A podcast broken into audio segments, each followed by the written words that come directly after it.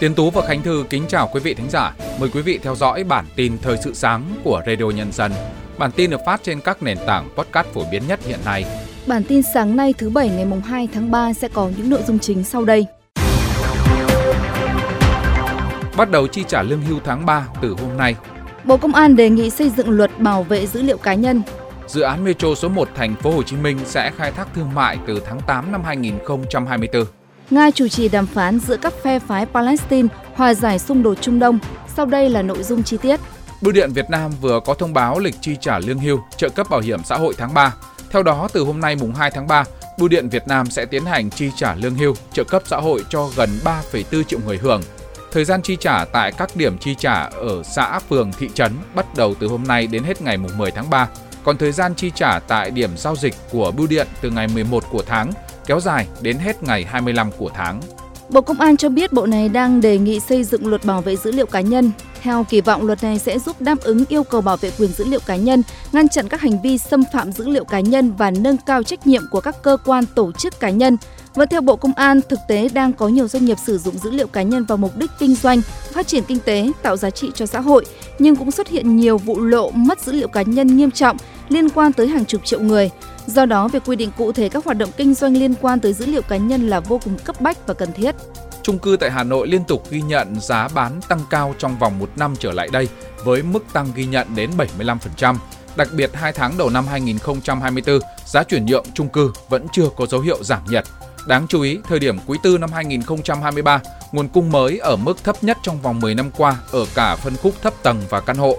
Điều này dẫn đến giá nhà trung cư ở tất cả các phân khúc từ tái định cư đến trung, cao cấp đều tiếp tục đà tăng. Các giao dịch chủ yếu ở thị trường thứ cấp là các căn hộ đã đi vào sử dụng nhiều năm được người dân mua đi bán lại. Ngày 1 tháng 3, Bộ Tài chính cho biết đến ngày 26 tháng 2, cả nước có hơn 7.500 cửa hàng kinh doanh bán lẻ xăng dầu đã thực hiện phát hành hóa đơn điện tử đối với từng lần bán hàng theo quy định, tăng hơn 5.800 cửa hàng so với thời điểm ngày 1 tháng 12 năm 2023. Nhiều địa phương có tỷ lệ triển khai đạt cao như Bắc Ninh đạt 100%, Đắk Lắk đạt 97%, Thanh Hóa là 95%, Yên Bái 91%, Nam Định 89%, Hà Nội 88%, Hải Dương 88%, Bà Rịa Vũng Tàu 83%, Quảng Nam 82% và Vĩnh Phúc 81%. Ban quản lý đường sắt đô thị thành phố Hồ Chí Minh vừa có báo cáo gửi Ủy ban nhân dân thành phố khẳng định đang khẩn trương tiến hành các phần công việc cuối cùng đưa tuyến metro số 1 bán vé phục vụ người dân từ tháng 8 tới đây. Theo đó, Metro số 1 hiện đã hoàn thành 98% tổng tiến độ. Các phần hạ tầng cơ bản đã xong. Từ cuối năm 2023 và đầu năm 2024 vừa qua, tuyến metro này đã nhiều lần chạy thử nghiệm, thu hút sự quan tâm của đông đảo người dân thành phố Hồ Chí Minh. Dự kiến, tuyến metro số 1 sẽ vận hành thương mại thử nghiệm vào tháng 7, làm các thủ tục kiểm toán, quyết toán và vận hành thương mại một cách chính thức kể từ tháng 8 năm 2024. Sở Giao thông Vận tải Hà Nội vừa có văn bản yêu cầu các trung tâm đào tạo sát hạch lái xe không được phép tăng giá tùy tiện. Văn bản này được ban hành do trên mạng xã hội xuất hiện thông tin phí đào tạo sát hạch lái xe ô tô hạng B1, B2 được các trung tâm đào tạo thông báo tăng từ 70 đến 100%, tức là tăng từ mức 12 đến 15 triệu đồng một học viên lên mức 20 đến 30 triệu đồng một học viên. Tuy chưa phát hiện hiện tượng này qua kiểm tra thực tế, tuy nhiên Sở Giao thông Vận tải Hà Nội cũng khuyến cáo người học cần kiểm tra kỹ thông tin về mức chuẩn giá dịch vụ đào tạo lái xe theo quy định. Ban Quản lý Đầu tư và Xây dựng Thủy lợi số 10 thuộc Bộ Nông nghiệp và Phát triển Nông thôn cho biết đã chính thức đóng cống ngăn mặn Nguyễn Tấn Thành, cống lớn thứ hai tại khu vực đồng bằng sông Cửu Long từ ngày hôm qua mùng 1 tháng 3. Trước đó, theo lịch, cống ngăn mặn Nguyễn Tấn Thành sẽ được đóng vào ngày mùng 7 tháng 3. Tuy nhiên, độ mặn đo được tại Vàm Nguyễn Tấn Thành cách cửa sông khoảng 56 km là 0,48 gram trên 1 lít. Độ mặn này nếu để lấn sâu vào nội đồng theo kênh Nguyễn Tấn Thành sẽ uy hiếp đến hàng trăm nghìn hecta đất sản xuất nông nghiệp và đặc biệt là các vùng cây ăn trái giá trị cao như sầu riêng, rau màu phía trong.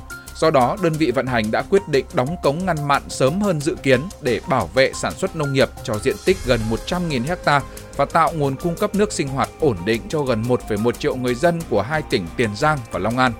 Trung tâm Dự báo Khí tượng Thủy văn Quốc gia cho biết trong tháng 3, nhiệt độ trung bình trên toàn quốc phổ biến cao hơn so với trung bình nhiều năm từ 0,5 đến 1 độ C.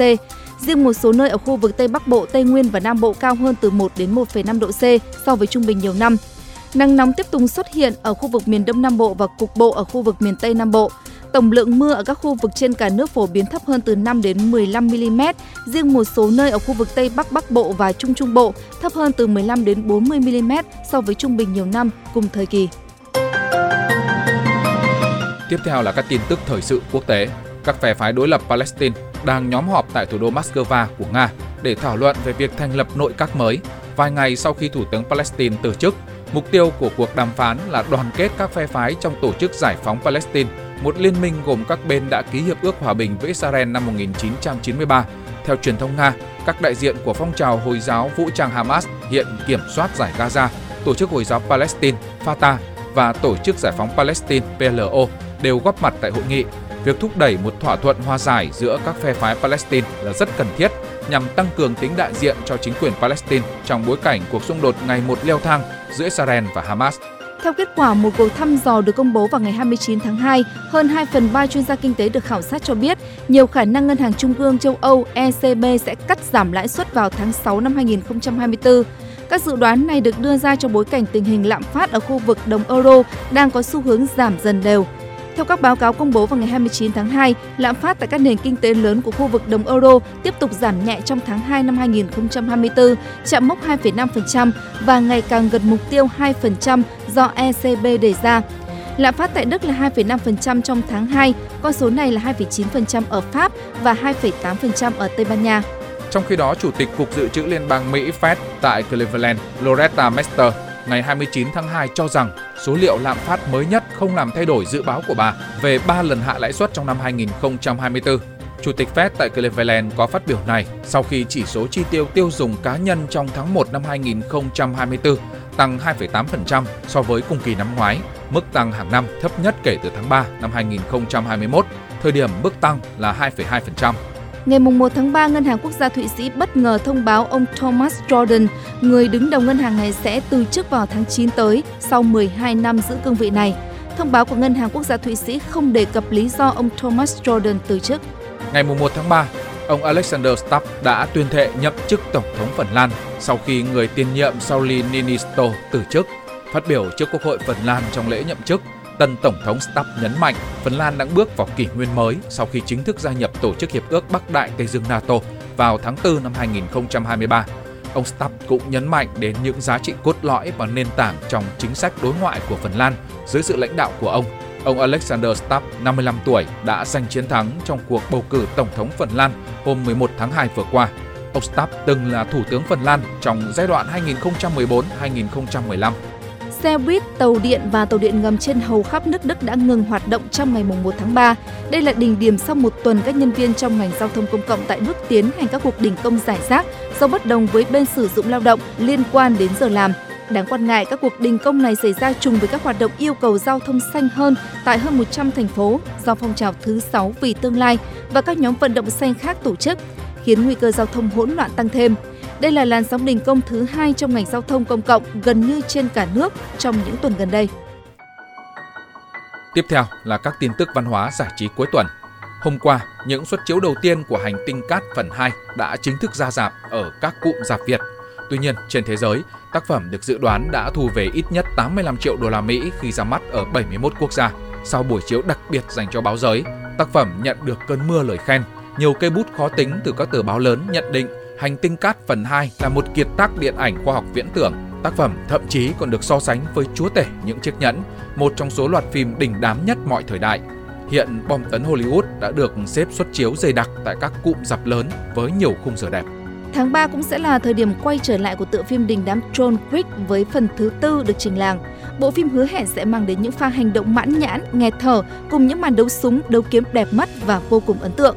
Keanu Reeves sẽ tiếp tục thể hiện vai diễn huyền thoại John Wick. Phim sẽ chính thức ra rạp vào ngày 24 tháng 3 tới. Trong khi đó, Godzilla và Kong 2 là bom tấn khoa học viễn tưởng được mong chờ nhất 2024, hứa hẹn mang đến cho khán giả những màn chiến đấu hoành tráng và mãn nhãn giữa hai biểu tượng huyền thoại của điện ảnh Godzilla, vua quái vật và Kong, vua khỉ. Bộ phim sẽ khởi chiếu vào ngày cuối cùng của tháng 3, ngày 31 tháng 3.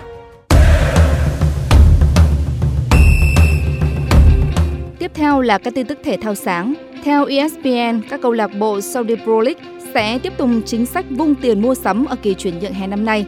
9 ngôi sao Premier League nằm trong tầm ngắm của họ là De Bruyne, Mo Salah, Van Dijk, Alisson, Varane, Casemiro, Bruno Fernandes, Bernardo Silva và Andreas Ferreira. Trong số này, theo tiết lộ của cựu tuyển thủ Ai Cập Mido Mosala đã ký hợp đồng với một đội bóng Ả Rập Xê Út. Trả lời phỏng vấn sau trận thua biên bao 0-3 ở lượt về bán kết Cúp Nhà Vua, Diego Simone cho biết một trong những mục tiêu hàng đầu của Atletico ở mùa này là lọt top 4 La Liga. Như vậy, Ancholo đã bóng gió đầu hàng trong cuộc đua vô địch. Đây là điều dễ hiểu bởi Atletico hiện kém đội đầu bảng Real 13 điểm. Tiền vệ trưởng thành từ lò đào tạo Newcastle Longstaff vừa chia tay đội bóng này để chuyển đến Toronto FC. Longstaff ký hợp đồng 2 năm theo dạng miễn phí với đội bóng Canada. Nhà cầm quân người Tây Ban Nha Ateta cho biết Thomas Partey đã bình phục chấn thương. Do đó, tiền vệ người Ghana sẽ được đăng ký cho trận làm khách Sheffield tại vòng 27 Premier League vào ngày 5 tháng 3. Theo Tutto Sport, Quỷ Đỏ đã nhiều lần cử tuyển trạch viên theo dõi hậu vệ cánh 23 tuổi Torino Raul Belanova. Manu tính chiêu mộ cầu thủ này để thay thế cho Aaron Wan-Bissaka. Trong tuyên bố hôm thứ Năm, giám đốc thể thao của Leverkusen Simon Ronfeld cho hay ông tin Xabi Alonso sẽ ở lại Leverkusen. Hiện tại, vị huấn luyện viên người Tây Ban Nha đang được Bayern Munich và Liverpool chèo kéo. Giữa bộn bề công việc, giữa những áp lực của cuộc sống, đôi khi chúng ta bỏ lỡ những dòng thông tin hữu ích trong ngày. Hãy để Radio Nhân dân giúp bạn tiếp cận với những thông tin để mỗi phút chúng ta không bỏ qua bất cứ một thông tin quý giá nào.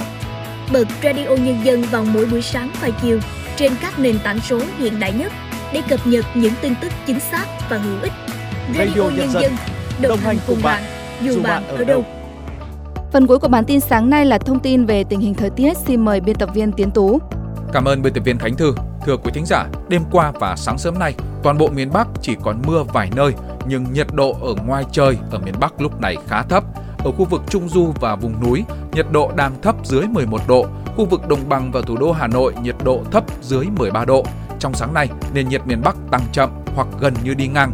Mức nhiệt trước 11 giờ sáng nay ở toàn miền Bắc vẫn chỉ từ 12 đến 15 độ, nhưng đến chiều nay, nền nhiệt miền Bắc sẽ tăng rõ hơn lên mức 14 đến 17 độ. Với mức nhiệt như vậy, trong ngày hôm nay ở hầu khắp Bắc Bộ vẫn xảy ra tình trạng rét đậm. Vùng núi Cao Bằng, Lạng Sơn vẫn xảy ra rét hại.